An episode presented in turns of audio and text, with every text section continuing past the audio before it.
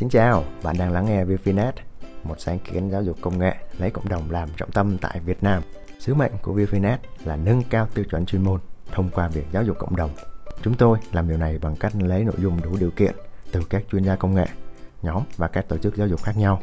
Chúng tôi xem xét, đánh giá và chuyển hóa chúng thành dạng thông tin dễ hiểu, dễ tiêu hóa hơn dành cho mọi người. Để Việt Nam có thể cạnh tranh với toàn cầu, chúng ta phải nâng cao tiêu chuẩn học tập. Vivinet sẽ giúp cho việc học các công nghệ mới nổi trở nên dễ dàng hơn và luôn sẵn sàng cho sinh viên, chuyên gia hay bất cứ ai muốn học. Nếu bạn thích những gì chúng tôi đang làm, hãy ủng hộ chúng tôi bằng cách tham gia và theo dõi tại Facebook fanpage và nhóm cộng đồng Telegram nhé. Hi, my name is Alex Lightman, and this will be the very first Lightman report. It's sponsored by DNA. Thank you very much. And it will cover what I think are the biggest trends and ways that we need to look at the world. It will include cryptocurrency, it will include markets, financial markets, and politics. And let's get started. Now, future versions of the Lightman report will have better production values. I have a, a studio set up and I'll start using it for the future ones. I hope that you will uh, bear with me for this one uh, and it won't be too distracting to see me here in my home by the, the curtains. So, the title of this first talk is The Great Transition in commerce. And we talk about this as a once in a century pandemic. Uh, however, there's a whole book about the century of pandemics. There are actually quite a number of pandemics. Most of them have to do with disturbing nature in some way. So we are keep disturbing nature. We keep on uh, exposing new reservoirs of viruses. So even without human intervention, we're going to be seeing other pandemics in the future. However, there's something that's even more than a once in a century change. The great transition in commerce is something that I see as being a once in 500 year level transition. So, human beings, our, our Latin name is Homo sapiens sapiens, the sort of double wise hominid, uh, have been around for somewhere between 200,000 and 300,000 years. And for all but about the last 10,000 of those years, we were hunter gatherers. About 10,000 years, in the Middle East, North Africa, we started to settle next to rivers. We started to learn irrigation. We started to come together in our communities. I think the oldest city that's still around that you can walk is in Syria, and it's 9,000 years old.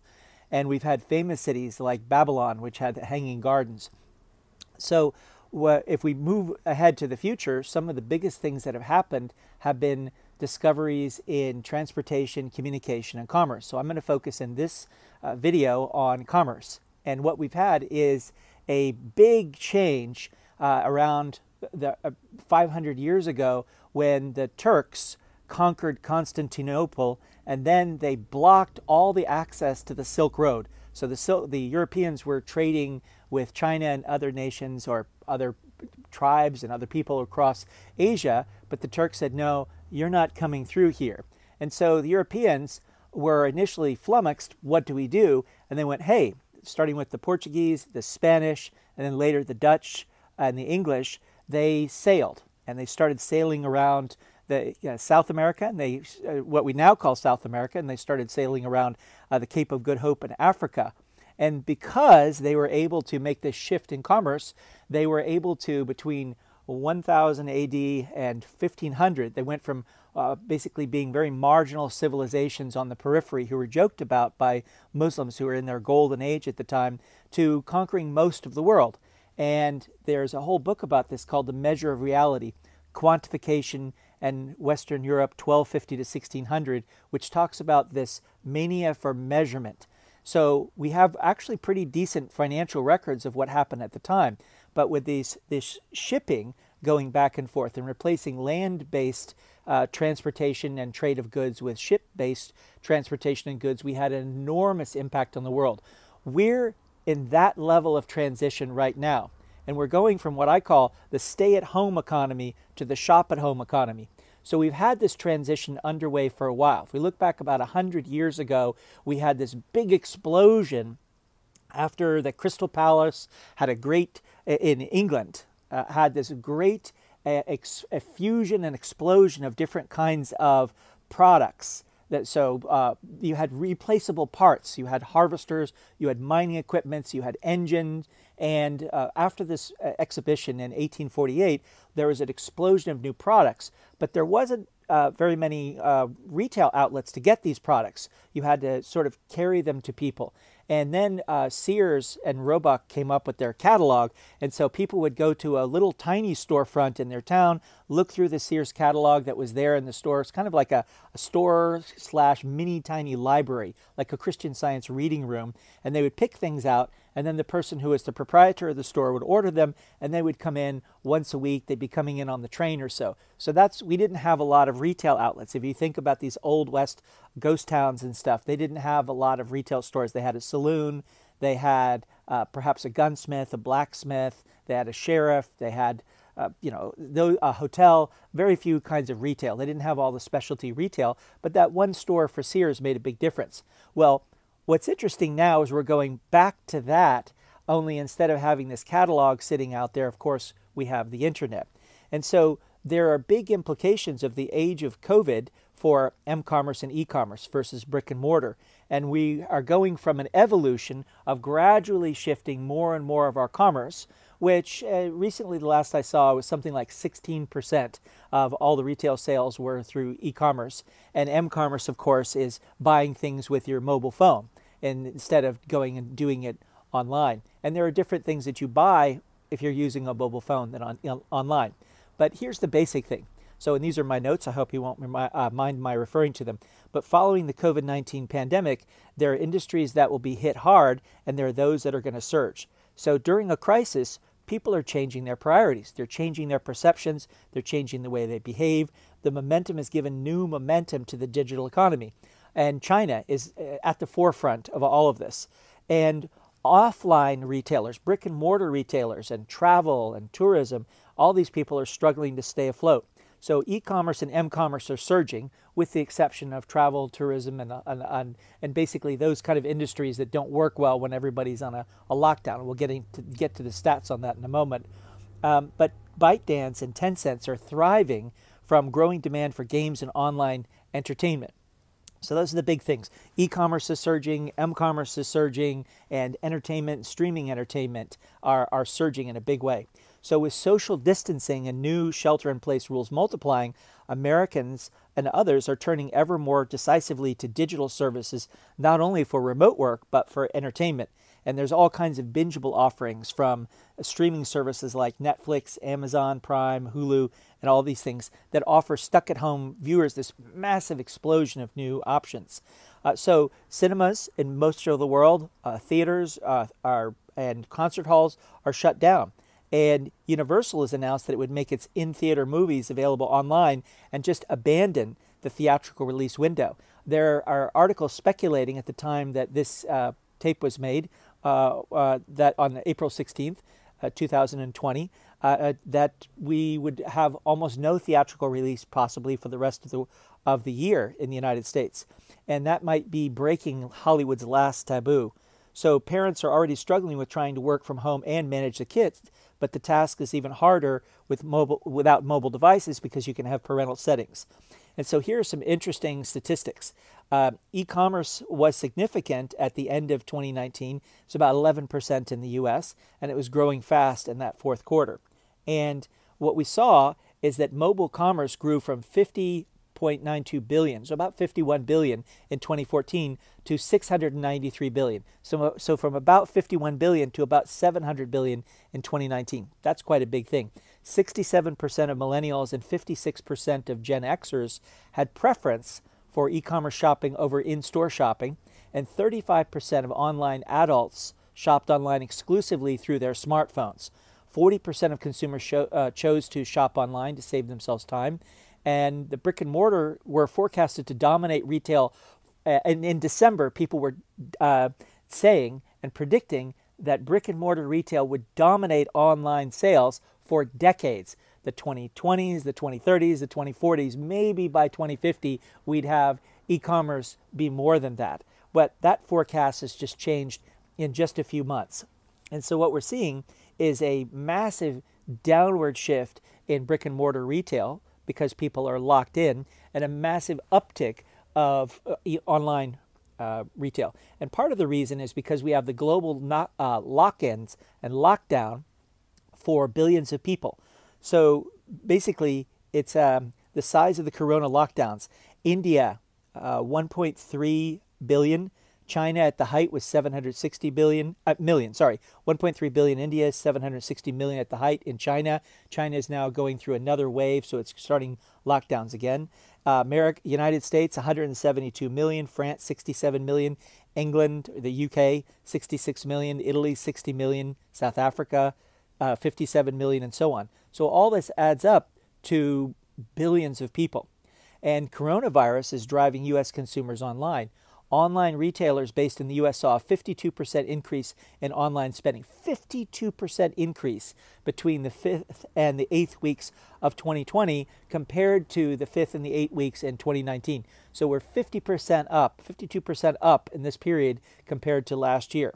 And we also see an even bigger rise in China and, um, and uh, Italy. So basically, here's a forecast uh, the, for the, the Lightman Report forecast for the rest of 2020. Uh, coronavirus uh, inspired shopping habits are likely here for the long term. It's going to uh, uh, COVID 19 will change the way consumers shop and what they shop for. E-commerce sales will be up, brick and mortar traffic will be down. Household staples and health related goods, toilet paper, bottled water, hand sanitizer, face masks, bleach are in very high demand. Luxury goods are not in high demand though there is an anomaly that a, that an Hermes store opened, they had millions of dollars in one day. So that's the one counter to all this. But we're living in a different world. And the question is, how different and how long is this going to last? So here are three takeaways. One, coronavirus precautions have led to a decrease in in store visits and an increase in uh, e commerce spending. Two, consumers are buying groceries and health related products that they haven't historically bought online in large numbers. It used to be that very few people bought apparel online uh, because it was hard to get the fit. But now that we've got the fits pretty well down, uh, apparel has zoomed in the last year or two years to being the number one category of purchases online. And so it might be that we see similarly that things that uh, that were languishing, that people just don't buy online for whatever reason, suddenly something things are happening and they're propelled forward in a big way. So it's not just that e-commerce is shifting from 11% of all the purchases to or 16% in some places to bigger numbers, but certain categories are increasing by hundreds of percent. And here's an interesting quote. When a lot of people are self quarantined or staying in their homes and being a lot less in public places, we're going to see a shift in behavior that something that's happened in the first quarter of 2020 is going to change behavior in the second quarter, the third quarter, and the fourth quarter. And so you have these products that are are basically, you know, that that we just discussed about the hand sanitizer and stuff that are big ones. Um, they increase another point. Not only are consumers doing more of their shopping online, but they're buying things that they hadn't bought online before. And after going online for those purchases, it's likely consumers will embrace this kind of shopping experience. A lot of people are just we're afraid for no reason. Older people are, are afraid for no reason, but once they get into it, then it becomes so much easier than having to gas up the car or walk and take a take something. And once they start to buy online and pick it up at the grocery store and they start doing home delivery, that behavior is going to change going forward. So um, a, a, quote is, they're going to say, "Wow, that was pretty easy to get online groceries delivered to my front door. Why my front door? Why am I not doing this all the time?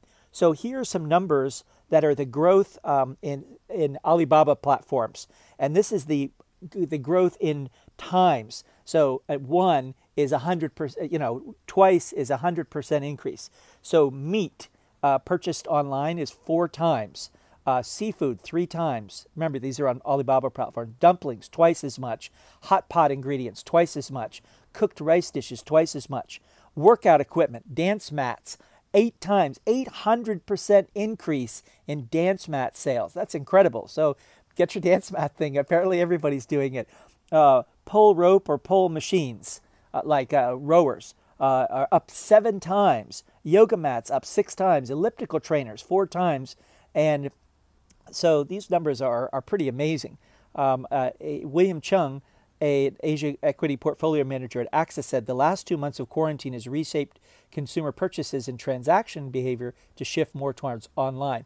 We've seen in Italy and Spain, both of which are hard hit by coronavirus, that first time installs of Netflix app were up 57% for Italy and 34% from uh, in Spain and we see live streaming across YouTube, Twitch, Facebook, more up more than 66% in Italy. But the brands looking to capitalize on the stuck at home audiences are finding that their messages don't always resonate or produce actions.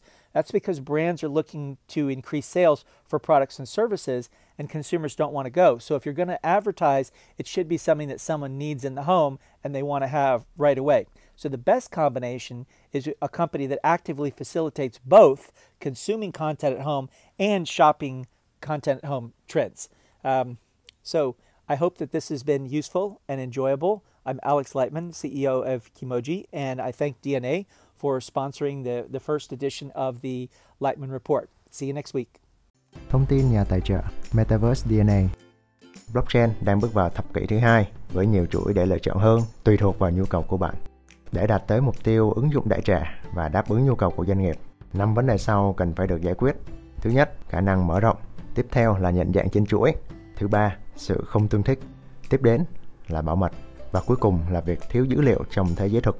Để giải quyết tất cả các thử thách này, Metaverse đã tạo ra Dual Chain Network Architecture, kiến trúc mạng đôi hay viết tắt là DNA. Sẽ giới thiệu một blockchain thứ hai, DNA, nhanh hơn, mạnh mẽ hơn, chạy song song với chuỗi Metaverse. DNA sẽ tăng hoàn toàn tốc độ giao dịch mỗi giây, cạnh tranh với các blockchain nhanh nhất hiện tại, trong khi cung cấp một loạt các tính năng không thể tìm thấy ở bất cứ nơi nào khác. Chuỗi DNA sẽ chạy trên một thuật toán đồng thuận bằng chứng ý quyền DPoS, có nghĩa là bất cứ ai cũng có thể đóng góp vào việc quản trị bằng cách ủy quyền quyền lực cho các nốt có cùng lý tưởng.